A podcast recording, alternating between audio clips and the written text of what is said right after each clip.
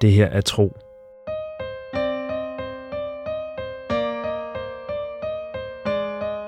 En eventyrlig podcast-fortælling i 55 afsnit.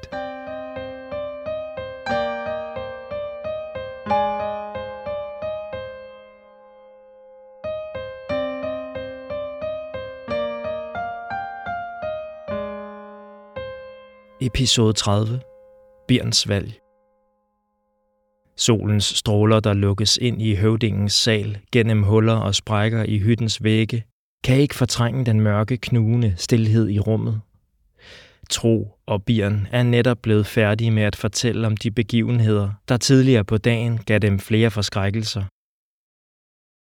Først en alvorlig en, da slyngplanten Tro holdt fast i blev skåret over, og han faldt mod jorden – og så mere spændende, da Tro opdagede, at han kunne bøje træet, ligesom skovfolket, og på den måde redde sig selv fra at komme slemt til skade eller endda miste livet. Tro betragter høvdingeparet. Han har været spændt på at se deres reaktion, og derfor oplever han det som en underligt tom fornemmelse, da Atex Milanesøn og Kali Isias datter bliver siddende, lige så ranke og rolige som den egestamme, deres bolig er bygget op om. Hvis de er bekymrede for deres søns liv, gemmer de det godt af vejen bag deres strenge ansigter. Bjørns søskende kan til gengæld ikke skjule deres følelser, og fortællingen om tros fald og senere redning får både Famur og Viso til at spære øjnene op og holde hånden for munden i det, der måske er et forsøg på at kvæle bekymrede udbrud.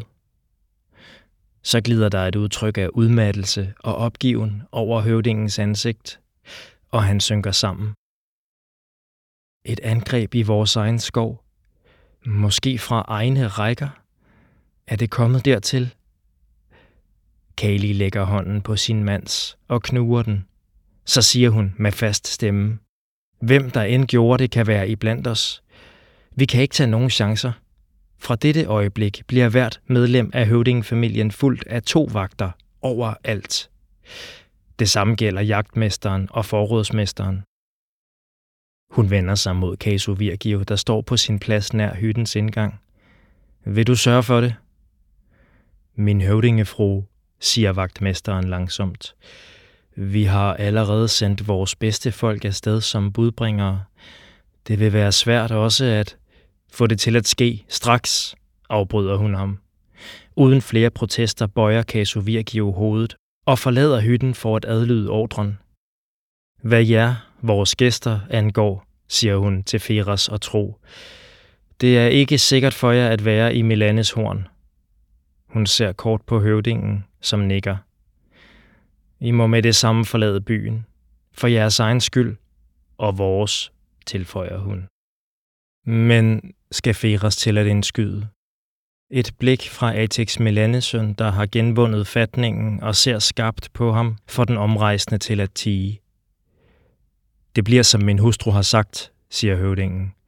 Jeg går ud fra, at I vil drage tilbage til sletterne. Tro ryster på hovedet.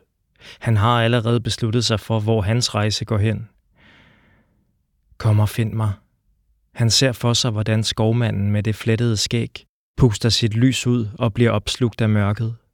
Han ved ikke hvorfor, men han er sikker på, at han bliver nødt til at følge synet fra sine drømme og opsøge den gamle mand.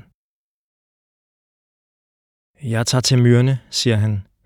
Jeg kan mærke, at jeg der kan finde forklaringen på, hvad der tror altet.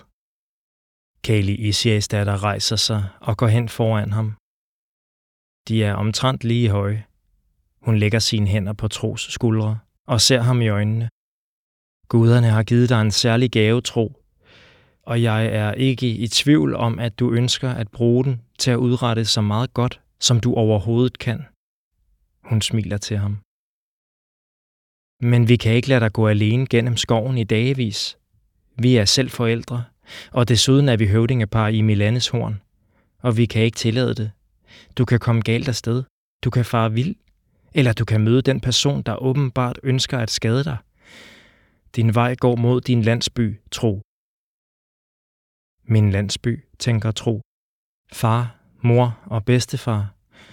Al og via de hule træer, aftenteen og tonerne fra hans fløjte, der bølger ud over sletterne. Han savner det. Så meget, at det gør ondt i maven. Og savnet har været lige ved at få ham til at vende om. Jeg vil drage tilbage sammen med Feras. Sådan havde han sagt. Hans forældre vil vente ham. Hvis han ikke er hjemme, når anden nysommermåne er fuld, vil de blive bekymrede og måske bange. Han ser deres ansigter for sig. Det får blot savnet til at føles endnu større. Men samtidig mærker han en beslutsomhed. Hvis han tager hjem, vil han aldrig få svar. Så vil rejsen have været forgæves. Og han vil have misbrugt sin mulighed for at finde ud af, hvorfor der er huller i altet. Og måske opdage, hvordan de kan lukkes igen. Han har da ikke tænkt sig at gå alene, kommer det fra Feras, som nærmest omfavner høvdingens hustru i et forsøg på at stille sig imellem hende og tro. Hun træder et skridt bagud og ser på ham. Baggal og jeg tager med ham, ikke sandt tro? Savnet i tros mave bliver til en varm følelse. Han havde forberedt sig på, at han skulle rejse alene, men i sit stille sind havde han håbet på, at Feras ville tage med ham. Ikke troet, men håbet på det. For på trods af den omrejsendes udspekulerede og uberegnelige opførsel, vil Tro føle sig både mere sikker og mere glad med sin rejsekammerat ved sin side. Igen ser høvdingen og hans hustru på hinanden. Bjørns søskende holder vejret, mens de følger begivenhederne og afventer, hvad deres forældre vil sige. Så nikker høvdingen. I drager mod myrerne, og vi vil hjælpe jer med proviant og andre praktiske fornødenheder. Vi vil også sende to vagter med jer, som kan beskytte jer mod eventuelt flere angreb, imens I er i vores del af skovene. Selvom det bliver svært at undvære flere folk, siger han. Det sidste mumlende henvendt til sig selv eller sin hustru. Så lyder Bjørns klare stemme. I kan bede mine vagter om at følge vores gæster på vej, for jeg tager med dem. Nu sker alting så hurtigt, at Tro har svært ved at følge med. Høvdingens sal bliver med et fyldt af voldsomme følelser, og Tro har en underlig oplevelse af at registrere en række ord og handlinger, uden at han for alvor forstår, hvad der bliver gjort eller sagt. Famur sætter i et hjerteskærende hyl. Med tårerne springende ud af øjnene kaster han sig mod sin storebror og holder fast om ham, så bieren er nær ved at vælte – alt imens han mellem sin hulken og hækken får fremstammet. Det må du ikke. Du må ikke tage afsted. En skikkelse far forbi drengen, der klamrer sig til birn. Det er Visu, der med vrede skridt nærmest løber ud af høvdingens sal. Troen over at få et glimt af hendes ansigt og se et par øjne for mørket af raseri og sorg. Hendes mor griber ud efter hende, uden at få fat. Visu, råber hun strengt efter hende. Men datteren har allerede forladt hytten. Så vender Kali sin vrede mod Birn. Hvad skal det her betyde? Hendes mand er stille. Udtrykket af opgivende træthed er glidet tilbage på hans ansigt, og han ser på Birn med et blik, der synes at sige, jeg vidste det. Jeg havde håbet, det ikke ville ske, men jeg vidste det. Feras betragter blot de andre i hytten med en påfaldende ligegyldig mine. Som om han ønsker at slå fast, at skovfolkenes følelsesudbrud ikke vedkommer ham. Selv stiger tro på Birn. Han vil tage med. Han vil forlade sit folk og trodse sine forældre for at drage med mig. Tro mærker en glæde, blandet med en bekymring for sin nye ven. Hvad vil høvdingeparet sige til hans beslutning? Det behøver Tro ikke tænke længe over, for Kali Isias datter har ikke tabt mailet. Hvad mener du med, at du vil tage med dem? Det kan du, som du udmærket godt ved, ikke. Din plads som den kommende høvding af Milanes horn er netop her, i Milanes horn. Der er allerede nu et væld af opgaver, der kræver din deltagelse, og der vil være endnu flere i tiden, der kommer – nu hvor vi har lukket skovene og forbereder os på at forsvare vores træer og det liv, vi lever i dem. Viso kan overtage mine opgaver. Hun er snart 11, og hun er meget mere egnet som høvdingebarn end mig. Viso er ikke arving, siger hans mor. Hun vil blive giftet bort til Iakoviras søn i Gudebo, og hun vil tjene folket der med stor dygtighed og klogskab, som vi forventer af hende. Og du vil udfylde din plads i Milanes horn, som vi forventer af dig. Og hvad så, hvis jeg ikke vil være høvding?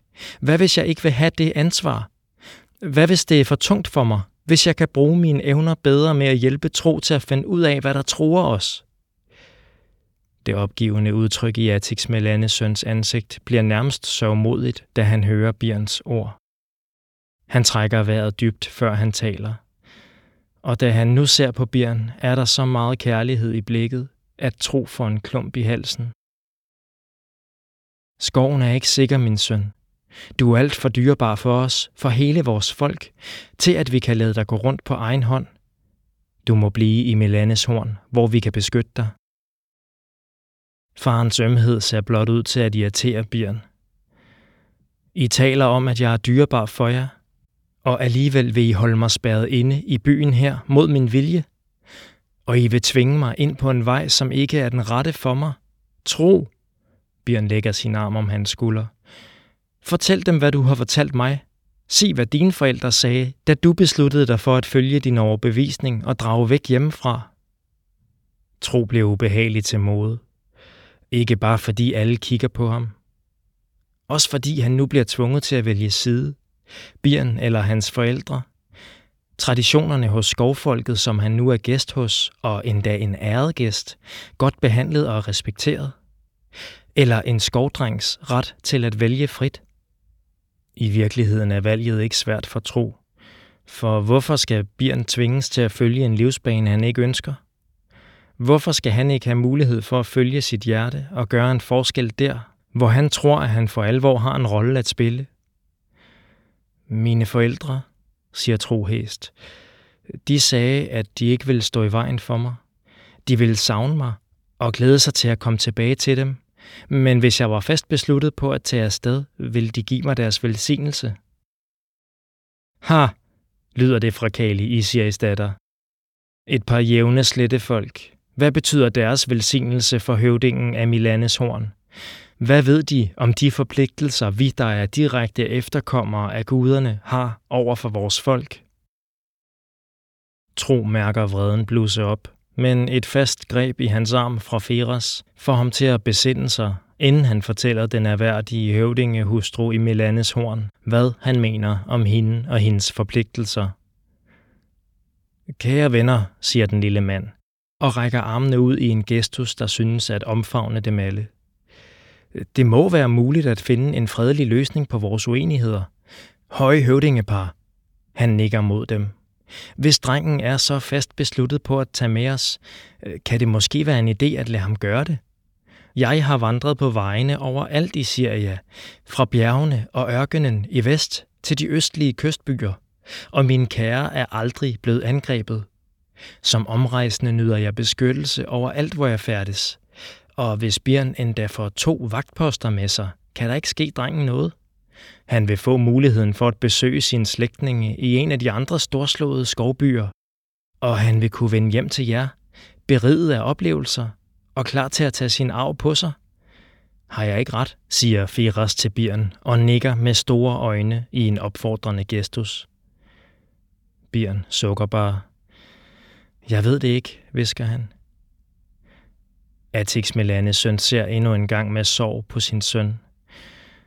Vores regler er klare, Bjørn. Arvingen til høvdingeposten drager ikke ud på eventyr. Hvor meget han så end trænger til adspredelse og nye oplevelser. Han bliver hos sit folk og gør, hvad der forventes af ham. Og det gør han ikke ud fra et forfængeligt ønske om at være deres bedre og nyde deres respekt og anerkendelse – han gør det, fordi han dermed er med til at indgyde dem håb og en tro på, at guderne har beholdt deres repræsentant blandt dem. Jeg ved det, siger Bjørn. Jeg ved det, for I har sagt det til mig hver dag, siden jeg var yngre end famor. Han klapper sin lillebror trøstende på håret. Nu bliver hans stemme mere fast. Jeg ved, hvad I forventer af mig, og hvorfor I gør det. Men det gør det ikke lettere for mig at indtræde i den rolle, I har givet mig – det sørgmodige udtryk har ikke forladt Atix Melanes søn. Men høvdingen er rolig og stolt i stemmen. Vi kan sige det på denne vis, Bjørn. Hvis du tager afsted, skal du kun vende hjem, hvis du er klar til at leve op til forventningerne til dig. Bjørn græder, men ikke mere end hans lillebror, der hulker og holder endnu hårdere fast i brorens ben ved lyden af farens ord. Og hvis jeg aldrig bliver klar til det? Det er hans mor, der svarer. Så skal du ikke komme hjem igen. Sådan slutter denne episode af Tro. Se et kort over alle byerne i fortællingen på tropodcast.dk. Her kan du også se Christian Funders flotte illustrationer. Tro er skrevet, indtalt og produceret af mig. Jeg hedder Mikkel Prytz, og jeg håber, du vil lytte med næste gang.